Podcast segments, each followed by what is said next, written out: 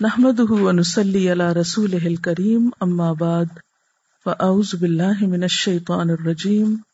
بسم الله الرحمن الرحيم. رب شرح لي صدري ويسر لي أمري.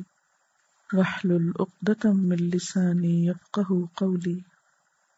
کیا کل کی حدیث آپ نے کسی اور کو سنائی تھی؟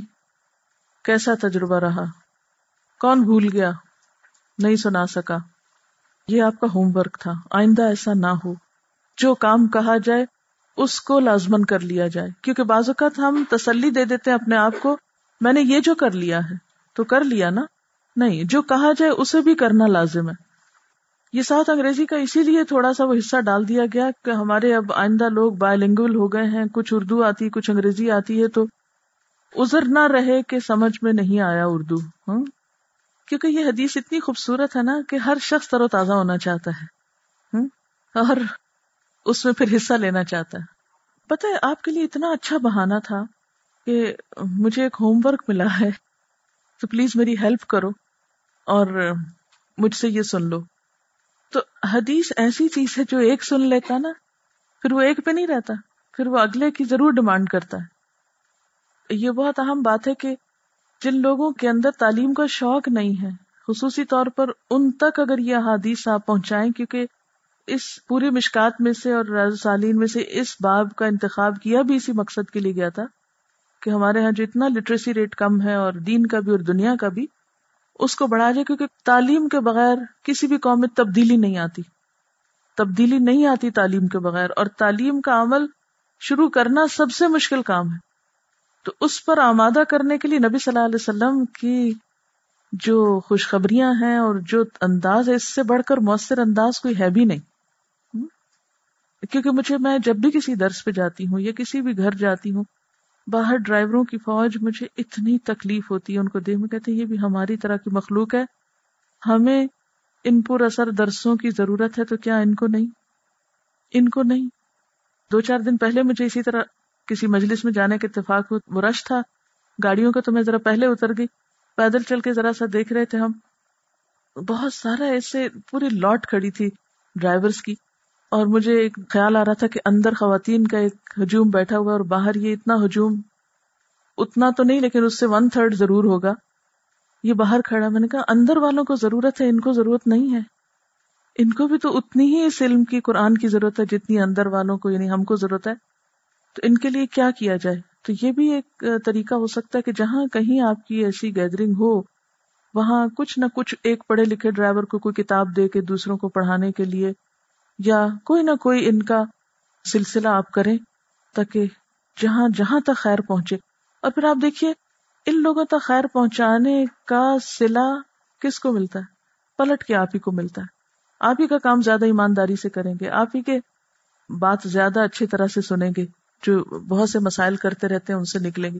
ان تک بھی میسج دیں کیونکہ کلو کم رائن وہ کلو کم مسول ان ریتی ہی تو جو بھی ہمارے خادم ہیں، وہ ہماری ریت ہے اور ان کے بارے میں ہم ہی سے پوچھو گی۔ چلیے، ہم ایک حدیث اور پڑھ لیتے ہیں آج۔ دروشی پڑھ لیجیے وہ ان ابھی ہو رہی رہتا رضی اللہ عنہ قال۔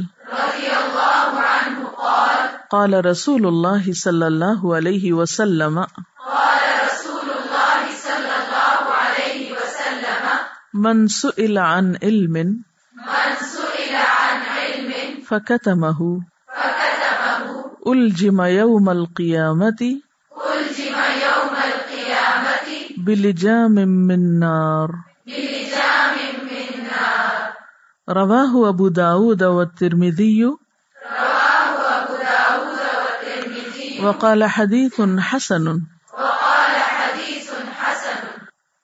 وعن ابي هريره رضي الله عنه قال قال رسول الله صلى الله عليه وسلم. وعن ابي هريره رضي الله عنه قال قال رسول الله صلى الله عليه وسلم. من سئل عن علم فكتمه الجم يوم القيامه بلجام من نار. من سئل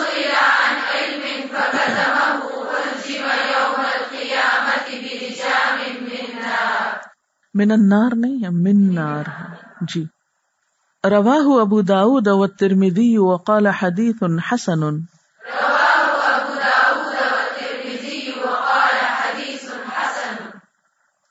ابو نہیں ہے یعنی ابو جو ہے، ذرا سا واؤ کی ساؤنڈ آنی چاہیے۔ بالکل ابو داود نہیں کہا کرے۔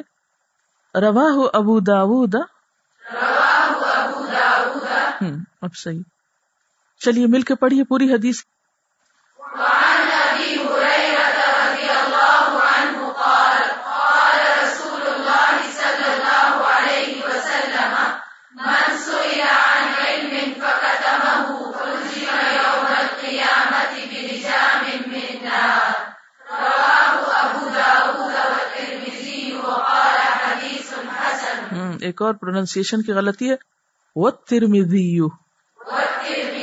یہ جو تے کی شد ہوتی ہے ال کے بعد، عموماً لوگ اس میں غلطی کرتے ہیں۔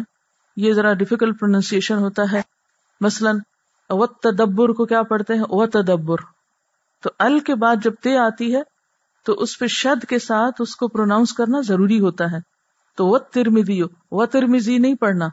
و ترمیدیو جی۔ کیونکہ اگر کسی پڑھانے والے کو کتاب کا نام ہی نہیں پڑھنا آتا، تو وہ حدیث کیا پڑھائے گا؟ ٹھیک ہے؟ ترجمہ وہ ان ابھی ہرئی رتا اور حضرت ابو ہریرا رضی اللہ تعالی عنہ سے روایت ہے، کہتے ہیں کہ رسول اللہ صلی اللہ علیہ وسلم نے فرمایا، من سئل عن علم من جو کوئی سلا پوچھا گیا، سوال کیا گیا ان علم کسی علم کے بارے میں یا علم کی کسی بات کے بارے میں فقط مہو پھر اس نے اس کو چھپا دیا یعنی نہیں بتایا۔ کسی سے علم کی کوئی بات پوچھی گئی اور اس نے نہیں بتائی۔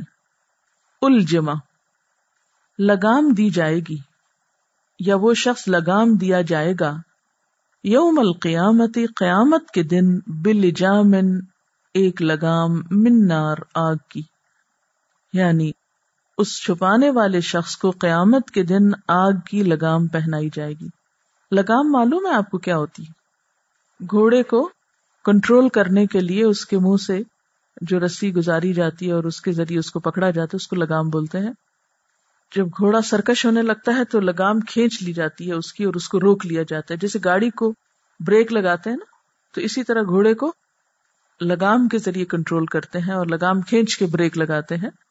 جیسے کچھ لوگ گدا گاڑی وغیرہ چلاتے ہیں تو آپ نے دیکھا ہوگا کہ وہ جہاں روکنا ہوتا ہے ریڈ لائٹ پہ مثلاً تو وہ لگام کھینچتے ہیں، بریک نہیں لگاتے ہیں۔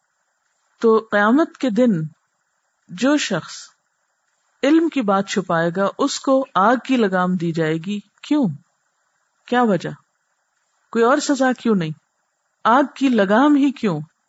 کیونکہ اس نے علم کی بات روکی تھی۔ یعنی انسان کا منہ یا انسان کی زبان جو ہے، یہ ایک ایسی چیز ہے جس سے بات دوسروں تک پہنچائی جاتی ہے۔ یعنی اس نے اللہ کے دین کی بات بتانے کے لیے اپنی زبان کو تکلیف نہ دی، زبان کو استعمال نہ کیا، اپنا منہ بند رکھا، تو پھر قیامت کے دن اس کو آگ کی لگام سے بند کر دیا جائے گا۔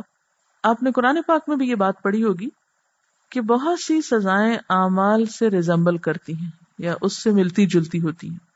جس قسم کا کوئی گناہ دنیا میں کرے گا، خودکشی کا تو صاف طور پر آتا ہے۔ جس طریقے سے کوئی خودکشی کرے گا قیامت کے دن جہنم میں، اس قسم کی سزا وہ ہمیشہ بھگتتا رہے گا۔ اب اس حدیث سے کیا پتا چلتا ہے کہ کسی سوالی کو دین کی بات نہ بتانا اور صحیح بات نہ بتانا کبیرہ گناہ ہے۔ قرآن پاک میں آتا ہے، سوالی کو ڈانٹیے مت۔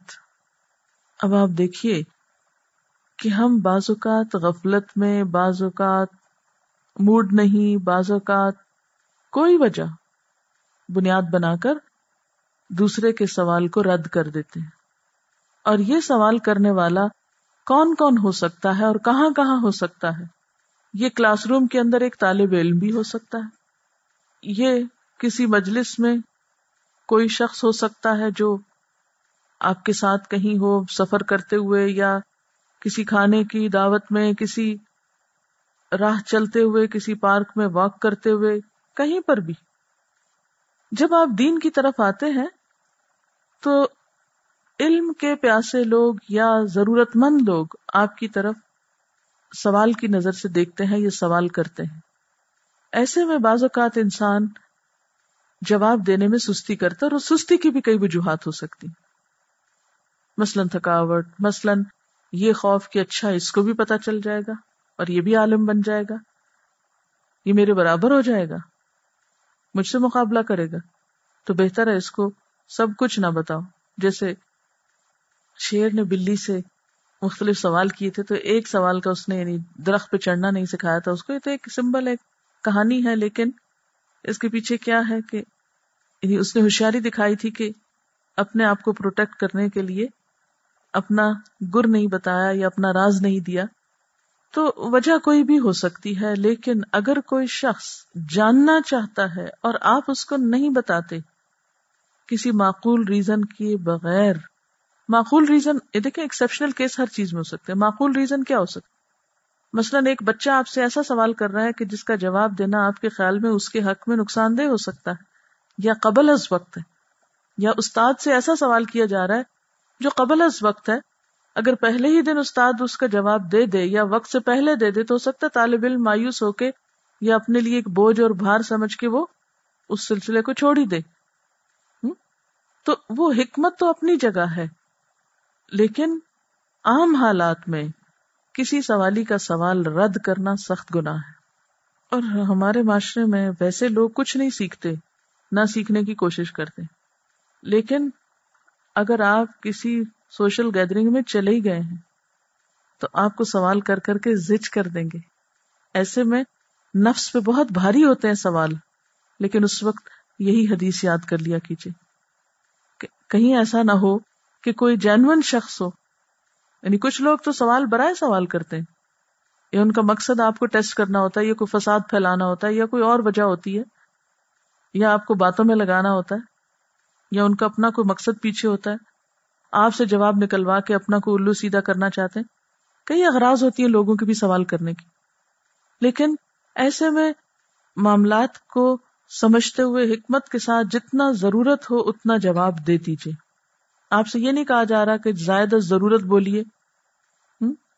آپ حکمت کے تحت کچھ کم کر سکتے ہیں بات کو، لیکن سوالی کے سوال کو رد نہ کریں۔ اچھا کون کون سے سوال ایسے ہیں جن کا جواب نہ دیا جائے تو کوئی حرج نہیں۔ یعنی ویسے تو ایک عام حکم ہے کہ سوالی کے سوال کو آپ رد نہیں کر سکتے۔ اگر کسی سے علم کی بات پوچھی گئی اور اس نے چھپا لی کتم ہو ہے، چھپا لی، نہیں بتائی، تو اس کی پکڑ ہے۔ لیکن اس سے ایگزامپٹیڈ کون کون سی صورتیں؟ ایک تو یہی کہ آپ مثلاً پڑھا رہے ہیں، ایک موضوع اور کوئی آپ سے بالکل ریلیونٹ بات کرتا ہے۔ تو اس کا جواب نہ بھی دے تو کوئی حرج نہیں، اور اس کی دلیل موجود ہے سنت میں۔ آپ صلی اللہ علیہ وسلم خطبہ دے رہے تھے تو ایک شخص نے اسی طرح ریلیونٹ سوال کیا۔ آپ نے بتایا کہ حج فرض ہے، تو اس نے پوچھا کہ کیا ہر سال فرض ہے؟ تو آپ نے اس کا جواب نہیں دیا۔ جب خطبہ مکمل کیے تو پھر اس کے بعد اس کو سمجھایا بھی۔ تو اگر کوئی شخص غلط سوال کر رہا ہو، تو سوال کا جواب دینے کی بجائے آپ اس کو، اس کی غلطی کا احساس بھی دلا سکتے ہیں آسن طریقے سے۔ جہاں فتنہ پھیلنے کا اندیشہ ہو کہ فروئی مسائل ایسے ہوں کہ جس میں لوگ اپنے مسلک کی سپورٹ میں آپ سے کوئی جواب چاہتے ہوں، تو وہاں پر آپ کوئی اچھی نصیحت کر سکتے ہیں جواب میں، ڈائریکٹ جواب دینے کی بجائے کہ جس جواب سے فتنہ پھیلنے کا اندیشہ ہو۔ جس جواب سے فائدے کی بجائے نقصان نظر آ رہا ہو اور دین کو نقصان پہنچنے کا اندیشہ ہو، وہاں آپ ان کو پھر اچھی نصیحت ضرور کیجیے۔ اگر کوئی ایسا سوال کرتا ہے جس کا جواب آپ کو آتا ہی نہیں، یا آپ جواب کے بارے میں شک میں ہیں، تو وہاں بھی آپ کہہ سکتے کہ مجھے معلوم نہیں۔ یا میں اس کے بارے میں ابھی تک پورے کانفیڈینس میں نہیں ہوں، مجھے یقین نہیں ہے، یقینی علم نہیں ہے اس کا۔ تو امام مالک جن باتوں کا علم نہیں رکھتے تھے اس کے بارے میں لا ادری کہہ دیا کرتے تھے آسان طریقے سے۔ یہاں آپ دیکھیے لکھا ہوا ہے، من ان علم یعنی سوال بھی مفید ہو، علم چاہتا ہو کوئی شخص۔ تو اس کے بارے میں یہ بات کی جا رہی ہے۔ ذاتی زندگی کے سوالوں کے جواب کی بات نہیں ہو رہی۔ یعنی یہ سوال محض سوال نہیں ہے، بلکہ علمی سوال کی بات ہے۔ علمی سوالوں کا جواب دینا ضروری ہے۔ ہر سوال کا جواب دینا ضروری نہیں۔ مثلاً آپ دیکھیے کہ جیسے آپ بعض اوقات الہدا کی ریسپشن پہ آپ کام کر رہے ہیں، مثلاً۔ اسٹال پہ کھڑے ہیں آپ، کسی جگہ پر انتظار کرنے میں بیٹھے ہوئے ہیں۔ اتنے کوئی شخص آتا ہے اور آپ سے آ کے پوچھتا ہے اچھا یہ بتائیے، یہاں کون کون سے کورسز ہوتے ہیں؟ آپ لوگ کیا پڑھتے ہیں؟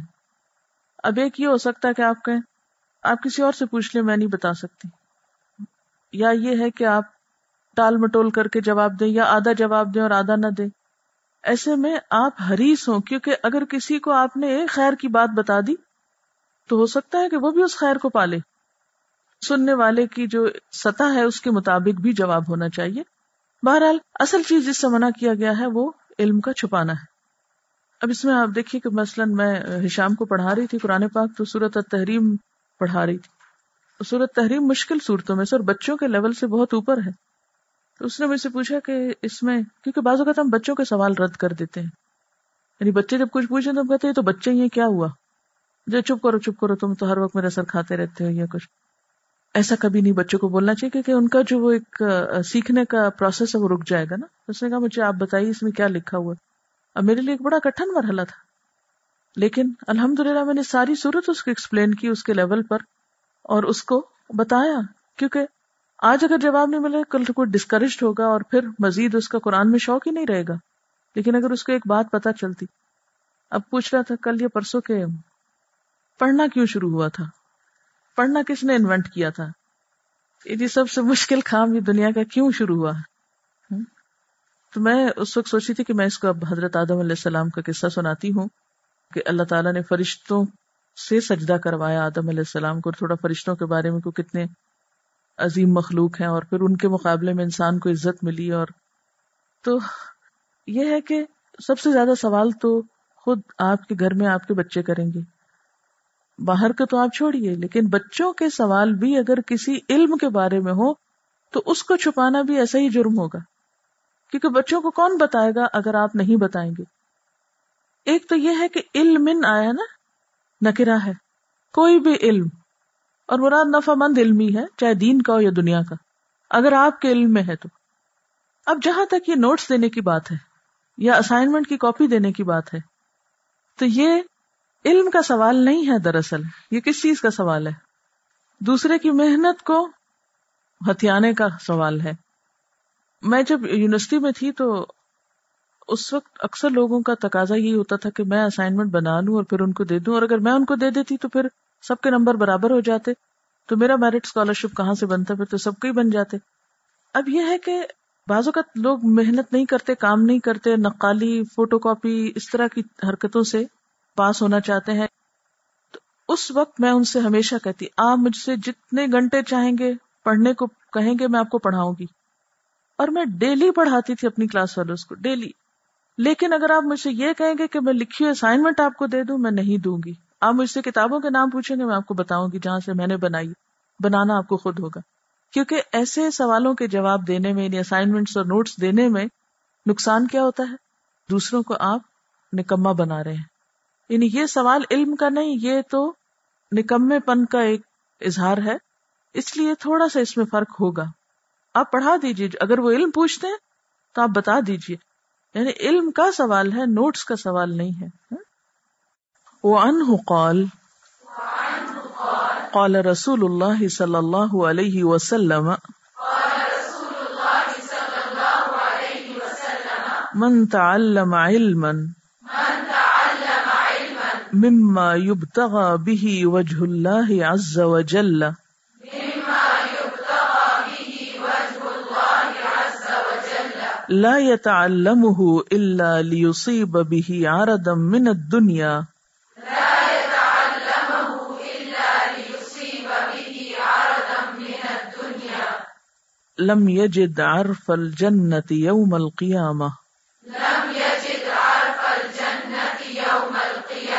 یعنی القيامة يعني ريحها يعني ريحها رواه أبو داود بإسناد صحيح رواه أبو داود بإسناد صحيح وعنه قال قال رسول الله صلى الله عليه وسلم. وعنه قال قال رسول الله صلى الله عليه وسلم من تعلم علما مما يبتغى به وجه الله عز وجل. من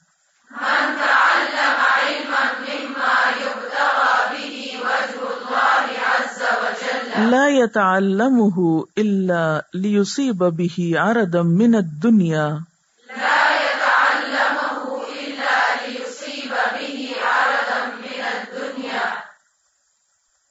میم پہ پیش ہے، میں دونوں دفعہ ساؤنڈ میم پہ بھی زبر کی سن رہی ہوں۔ لا يتعلمه ہونا چاہیے، کیوں؟ تعلم يتعلم ہوتا يتعلم تو نہیں ہوتا، ٹھیک ہے؟ لا يتعلمه الا ليصيب به عرضا من الدنيا لا يتعلمه إلا ليصيب به عرضا من الدنيا. لم يجد عرف الجنة يوم القيامة. لم يجد عرف الجنة يوم القيامة يعني ريحها يعني ريحها. رواه أبو داود بإسناد صحيح.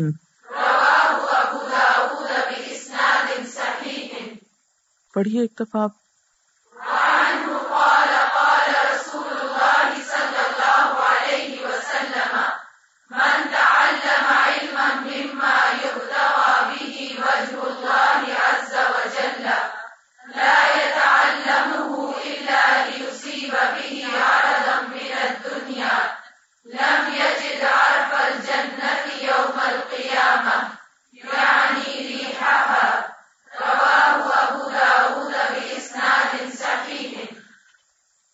وعنہ اور انہی سے روایت ہے یعنی حضرت ابو حریرہ رضی اللہ تعالی عنہ سے۔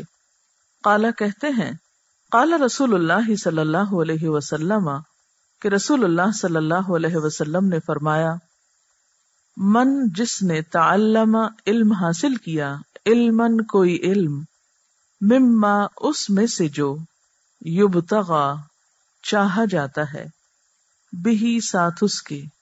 وجہ اللہ اللہ کا چہرہ یعنی اللہ کی رضا حاصل کی جاتی ہے۔ عز و جل لا يتعلمه نہیں وہ سیکھتا اس کو۔ اللہ مگر لیصیبا تاکہ پا سکے بھی ساتھ اس کے۔ اردن ساز و سامان من الدنیا۔ دنیا میں سے یعنی دنیا کا مال، لم یجد، تو نہ وہ پائے گا۔ عرف الجنہ۔ جنت کی خوشبو بھی یوم القیامہ، قیامت کے دن۔ یعنی ریحہا۔ ریحہا کا مطلب ہے اس کی خوشبو۔ رواہ ابو داود، اسے ابو داود نے روایت کیا بے اسناد صحیح صحیح سند کے ساتھ۔ علم کی دو بڑی قسمیں ہیں۔ ایک دنیاوی علم اور دوسرے دینی علم۔ ایک علم ہدایت اور ایک علم الاسما جو تقسیم صورت البقرہ میں آدم علیہ السلام کے واقع میں ملتی ہے۔ دنیاوی علوم جو اکثر و بیشتر ہنر پر مبنی ہوتے ہیں، وہ دنیا حاصل کرنے کے لیے، دنیا کمانے کے لیے، دنیاوی ضروریات کو پورا کرنے کے لیے حاصل کیے جاتے ہیں۔ اگرچہ ان کے حصول کے پیچھے بھی ایک اچھی نیت ہونی چاہیے۔ مثلا رزق حلال کی طلب، امت مسلمہ کی سربلندی اور ان میں بھی جائز اور ناجائز کی تمیز ہونی چاہیے۔ یہ علوم انسان کی مادی اور جسمانی ضروریات کو پورا کرتے ہیں۔ اس کے برعکس، دوسری قسم کا علم یعنی علم ہدایت، یا جسے دوسرے لفظوں میں دین کا علم کہا جاتا ہے، اس کے سیکھنے اور سکھانے کی غرض دین پر عمل کرنا اور اس عمل کے ذریعے اللہ کی رضا چاہنا ہوتا ہے۔ یہ علوم نہ تو کسی دنیاوی زینت کے اختیار کرنے یا آرام و آرائش یا شہرت یا دنیاوی مال کمانے کی نیت سے ہونے چاہیے اور نہ ہی اس کے پیچھے کسی بھی قسم کی کوئی اور غرض چھپی ہوئی نہیں ہونی چاہیے۔ اسی لیے یہ بات واضح کی گئی کہ اگر کسی شخص نے کوئی ایسا علم حاصل کیا جس علم کے حاصل کرنے کا اصل مقصد کیا ہوتا ہے؟ کہ اللہ کو راضی کیا جا سکے اللہ تعالی کی خوشنودی حاصل ہو، تو کوئی شخص اس علم کو کس مقصد کے لیے حاصل کر رہا ہے کہ اس سے دنیا کما سکے؟ اور دنیا کمانے میں کون کون سی چیزیں آتی ہیں؟ مثلاً شہرت کمانا، مثلاً مال کمانا، مثلاً کسی مقام کو پانے کی خواہش، یا کسی دنیاوی ٹائٹل، یا کسی سرٹیفکیٹ، یا شہادت، یا کسی اور ایسی غرض سے اس کو حاصل کرنا جس سے دنیا میں وہ اپنا مقام بنا سکے، تو ایسا شخص دراصل اپنے آپ کو جنت سے محروم کر رہا ہے۔ تو جو شخص ان مقاصد کی خاطر یعنی دنیا کا ساز و سامان اور دنیا کی رونق اور دنیا کی زینت اور دنیاوی فائدوں کی خاطر دین سیکھتا ہے، تو اس کا انجام کیا ہوگا؟ لم یجد عرف الجنہ۔ وہ جنت تو کیا جنت کی خوشبو بھی نہ پائے گا، اس کو جنت کی ہوا بھی نہ لگے گی۔ جیسے کہ ایک اور حدیث میں آتا ہے نا کہ حالانکہ جنت کی خوشبو تو میلوں تک پھیل رہی ہوگی، دور دور تک جا رہی ہوگی۔ یوم القیامت اور اس کا یہ انجام قیامت کے دن ہوگا۔ تو گویا علم دین صرف اللہ کی رضا کے لیے حاصل کرنا چاہیے۔ اگر دنیا حاصل کرنا مقصد ہوا تو یہ عمل بھی جرم بن جائے گا۔ نیکی اور ثواب نہیں، جرم۔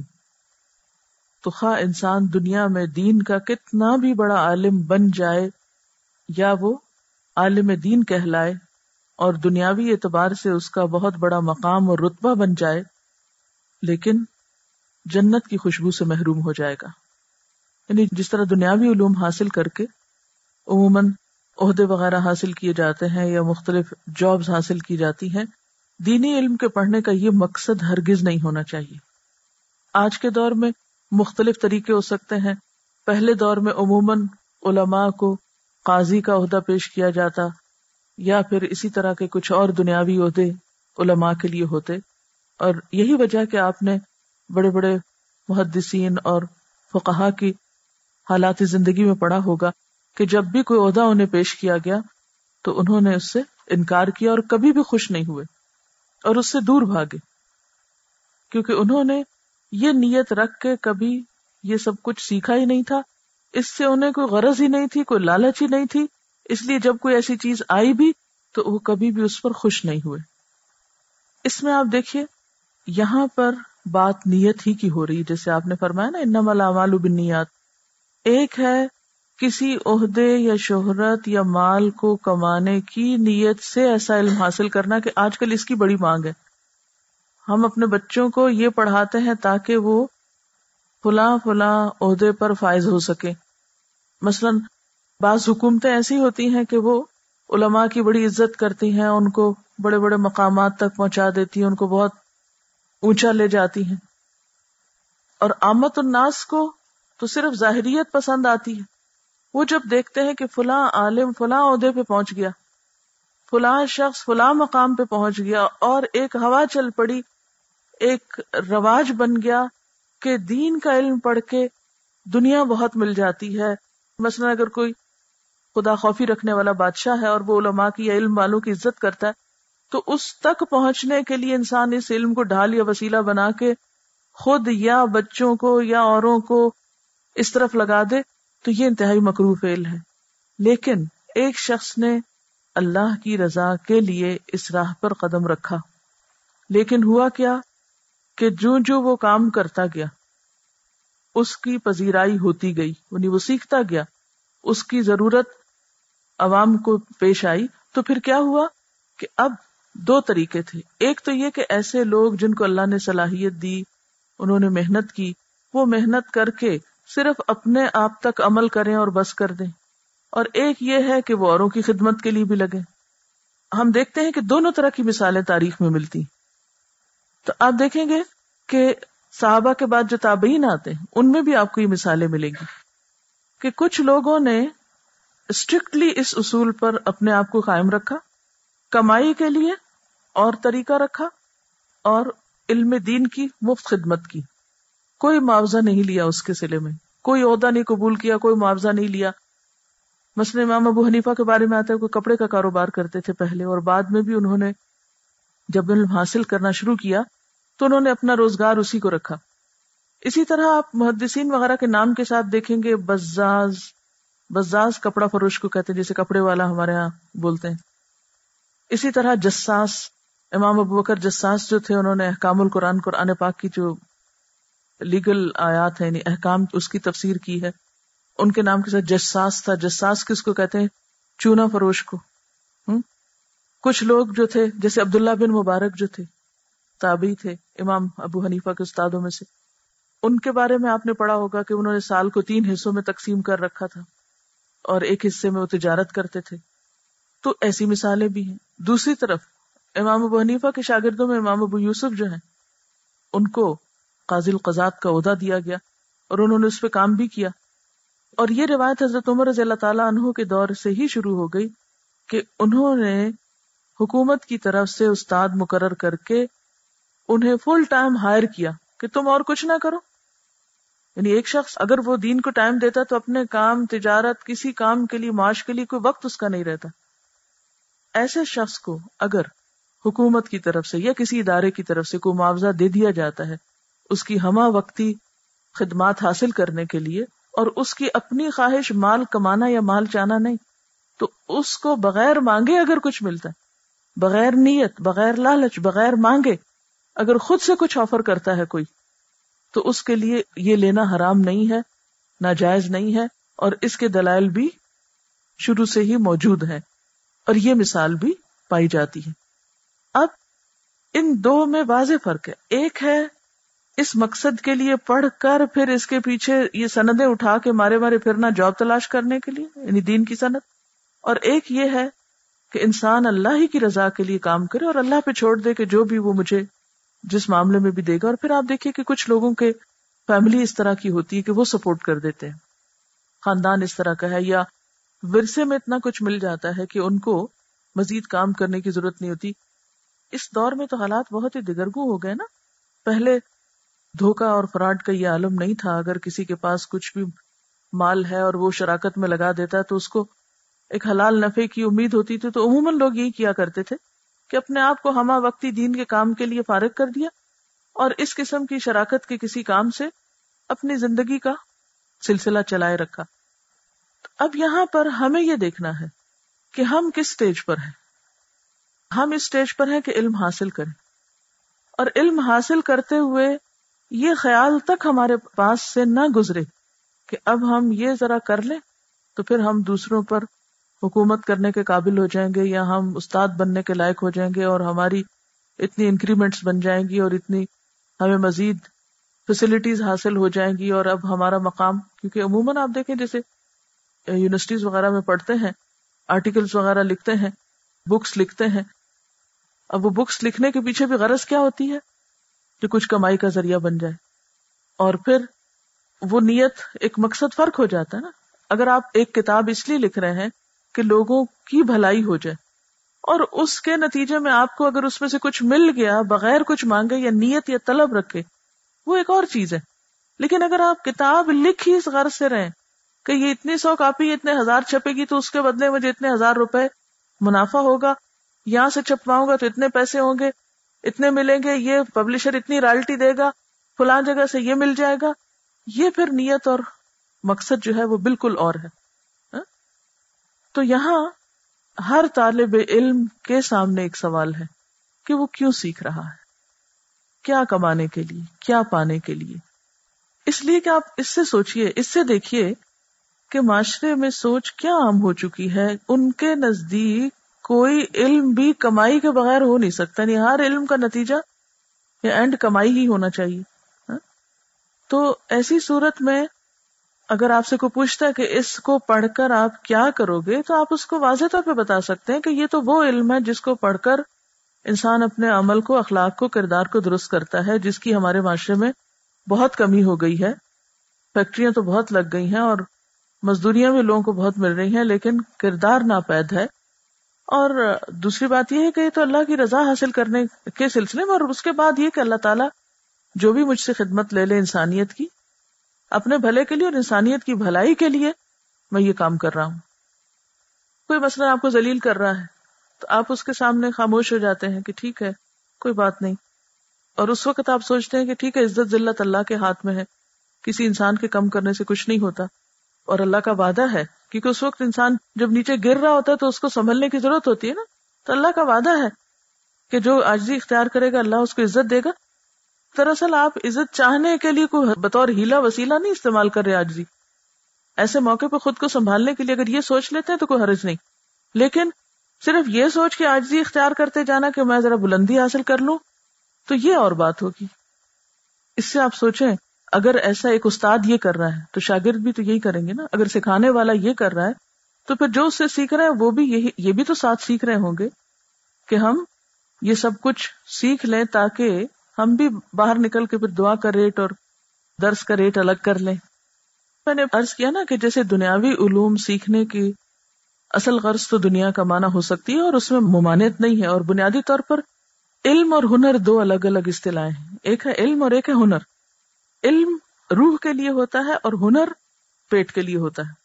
اب یہ اسکل جس کو آپ بول رہے ہیں، اگر کوئی شخص حاصل کر رہا ہے، سیکھ رہا ہے کہ اپنی دنیا کا فائدہ بھی حاصل کرے اس سے، اور مجموعی طور پر امت کو ایک اچھا انجینئر یا اچھا ڈاکٹر یا ایک اچھا انسان جو کسی بھی فیلڈ میں خدمت کرے، وہ میسر آ جائے، تو انشاءاللہ اس نیت کے برابر اجر بھی ملے گا اور اس کے حلال کمانے کے لیے کچھ سیکھنا جو ہے، وہ بہرحال عبادت ہے۔ لیکن اس کے لیے جو پیورلی یہ علوم ہے قرآن اور سنت کا، یہ رسک کمانے کی غرض سے نہیں سیکھنا چاہیے۔ اسکلز آپ سیکھ سکتے ہیں۔ میں جب پڑھ رہی تھی اس وقت مجھے جاب کی کتن کبھی سوچا بھی نہیں تھا، نہ ہمارے والد نے آج تک ہمیں کہا کہ تم لوگ کبھی جاب کرو گے اور ہمارے خاندان میں تو لڑکیوں کی ویسے بھی تعلیم اور ان کی نوکری تو بہت ہی ایب کی بات تھی۔ تو کبھی ہمارے بچپن سے تھا ہی نہیں، نہ کبھی خیال ڈالا۔ پھر ہوا یہ کہ یونیورسٹی میں جب پڑھا تو اس وقت بھی کبھی جاب کا نہیں سوچا۔ بس پڑھ رہے ہیں، اس لیے کہ پڑھنا ہے اور دین کی خدمت بہرحال ذہن میں تھا۔ اتفاق یہ ہوا کہ جب میرا آخری سیمسٹر چل رہا تھا تو کچھ اخبار میں ویکینسیز نکلی۔ میں نے اپلائی کیا تو الحمد للہ اس میں نام آ گیا۔ جس دن میرا ریزلٹ تھا، اگلے دن میرا انٹرویو تھا اور اسی میں میں سلیکٹ ہو گئی۔ اب دو چیزیں تھی ایک تو یہ کہ میں جاب کروں اور اس کے ذریعے دین کی خدمت کروں۔ دوسرا یہ تھا کہ میں نہیں کروں اور اپنا کچھ سلسلہ کروں۔ میں بھی بہت اس طرح امبیشس تھی کہ نہیں، جا کے کالج میں اور یونیورسٹی میں اور پڑھاؤں بھی اور دین کی خدمت بھی کروں۔ اس نیت سے گئی، بہت کچھ کرنے کی کوشش کی، لیکن میں کبھی بھی مطمئن نہ ہوئی۔ پھر اس کے بعد اسلامک یونیورسٹی میں ویکینسیز آئیں، تو میں تو اتنی خوش ہوئی کہ جیسے مجھے میرے خوابوں کی تعبیر مل گئی۔ جاب بھی اور اسلام کی خدمت بھی، اس سے بڑی کیا چیز ہو سکتی ہے؟ کوئی اس سے بڑی کیا تمنا میرے جیسی سوچ رکھنے والا کر سکتا ہے کہ میں دین کی خدمت کروں؟ اب ہوا یہ کہ جب وہاں پر کام شروع کیا تو پھر وہی سلسلہ کہ ہر کوئی اس دوڑ میں ہے کہ اگلا گریڈ کب ملے گا؟ اور اس کے لیے سب دیکھ رہے ہیں ریکوائرمنٹ کیا ہے اتنے آرٹیکلس ہونے چاہیے اتنی ریسرچ پبلیکیشن ہونے چاہیے اور جب آپ اس ماحول میں بیٹھتے ہیں تو لازمی اور قدرتی طور پر آپ اس دوڑ میں لگ جاتے ہیں۔ مجھے یہ لگتا تھا میں انتہائی انفٹ ہوں۔ میں یہ دو چیزیں اکٹھی نہیں کر سکتی۔ کیونکہ اگر مجھے جاب کرنی ہے تو پھر ٹھیک ہے اس سے پہلے لینگویج پڑھاتی تھی۔ لینگویج پڑھانا ایک اور چیز ہے۔ لیکن جب پی ایچ ڈی کرنے کے بعد میں نے اپنا فیلڈ چینج کر لیا اور پیورلی میں اس پہ آ گئی حدیث پہ آ گئی تو اس وقت تو پھر مجھے اور زیادہ کھٹکا ہوتا تھا۔ کسی پل مجھے چین آتا ہی نہیں تھا، کیونکہ میں اس سے زیادہ کرنا چاہتی تھی کہ جاب کی حد تک ایک آمدنی بھی ہے اور ایک عزت بھی ہے، ایک نام بھی ہے۔ اور اس کے ساتھ یہ کہ پے بھی مل رہی ہے اور ساتھ اپنے آپ کو بہلایا ہوا ہے کہ میں دین کی بھی خدمت کر رہی ہوں، لڑکیوں کی اچھی تربیت کر رہی ہوں۔ لیکن کبھی بھی ایک دن کے لیے بھی مجھے نہیں یاد کہ میں کبھی مطمئن ہوئی ہوں۔ بالآخر اینڈ کچھ اور ہوا۔ مجھے لگتا ہے کہ اگر ہم نے دین کی خدمت کرنی ہے کسی دنیاوی کام کے ذریعے تو پھر پیورلی دنیا اختیار کریں اور وہاں اپنے عمل سے آپ دین سکھائیں۔ لیکن اگر آپ نے سکھا کے معلم بن کے دین کی خدمت کرنی، تو پھر یہ پیشہ نہ اختیار کرے ہر گز نہ اختیار کرے کیونکہ یہ کٹھا ہو نہیں سکتا۔ یعنی دین کی تعلیم دے کے اور پھر آپ یہ سوچیں کہ آپ ساتھ تربیت بھی کر لیں گے اور اچھے اخلاق بھی پیدا کر لیں گے۔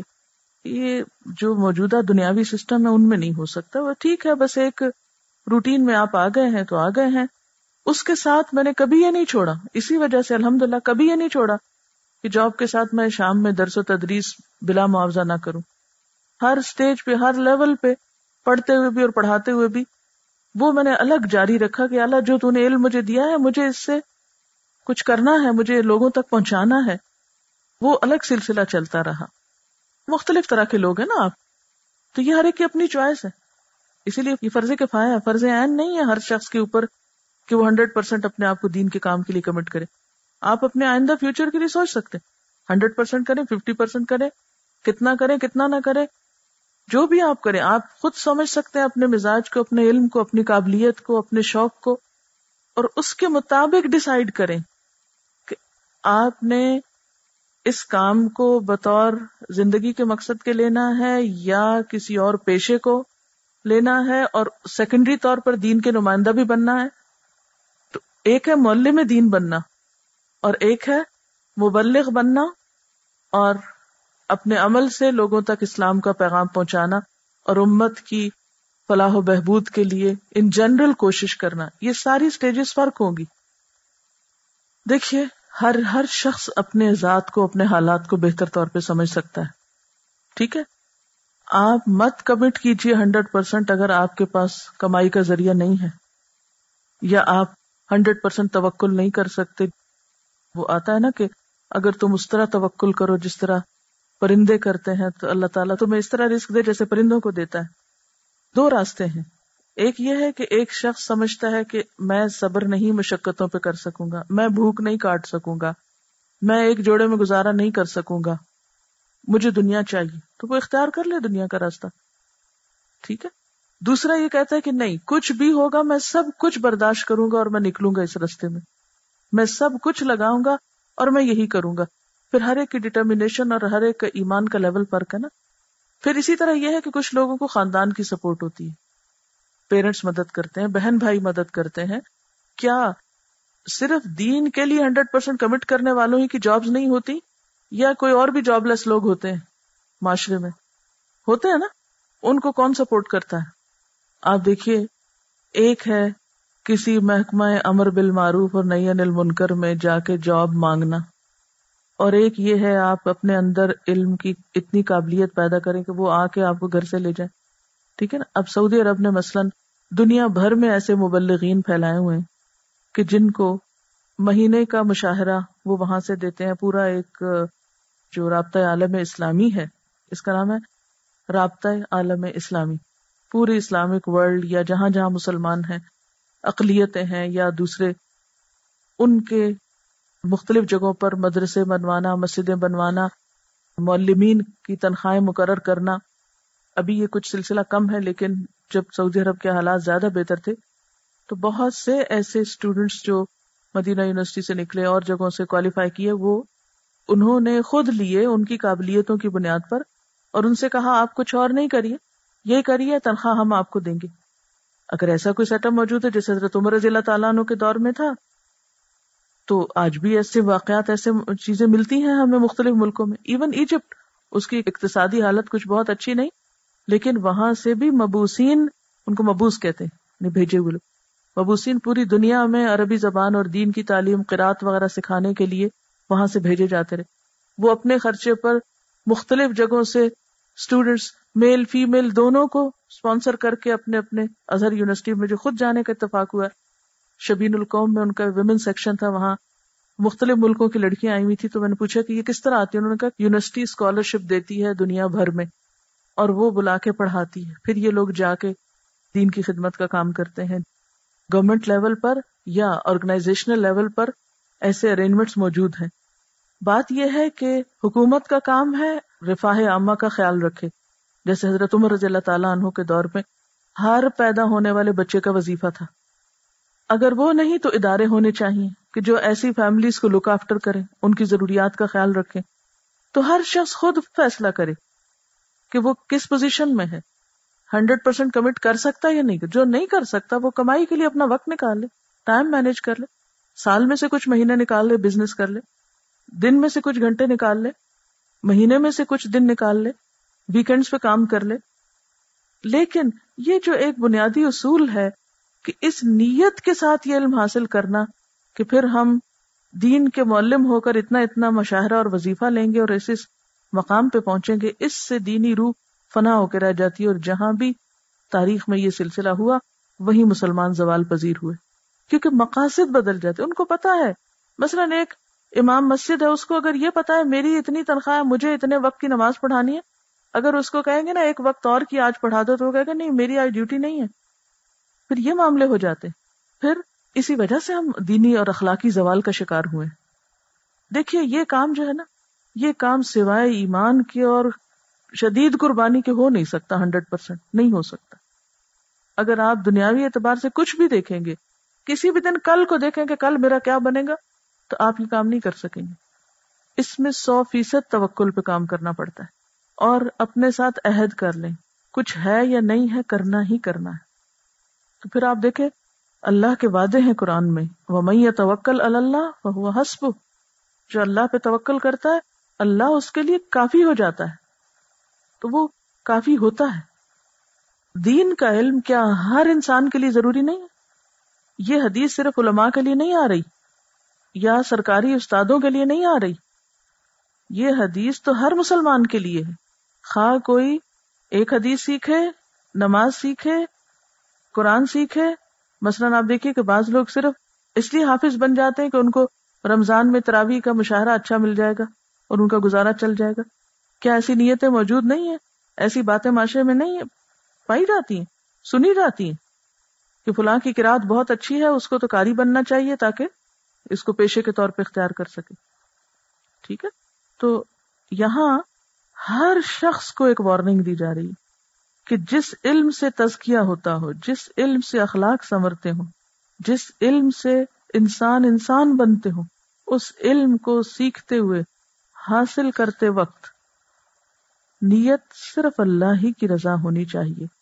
دنیا میں نام یا مال کمانا نہیں ہونا چاہیے۔ اور پھر آپ دیکھیے کہ ایسے تمام افراد کو لک آفٹر کرنا اسلامی حکومت کی بھی ذمہ داری اور باقی افراد معاشرہ کی بھی ذمہ داری۔ آپ صلی اللہ علیہ وسلم ہی کی مثال لیجیے آپ صلی اللہ علیہ وسلم شادی سے پہلے حضرت خدیجہ کا مال لے کر تجارت کرنے کو گئے۔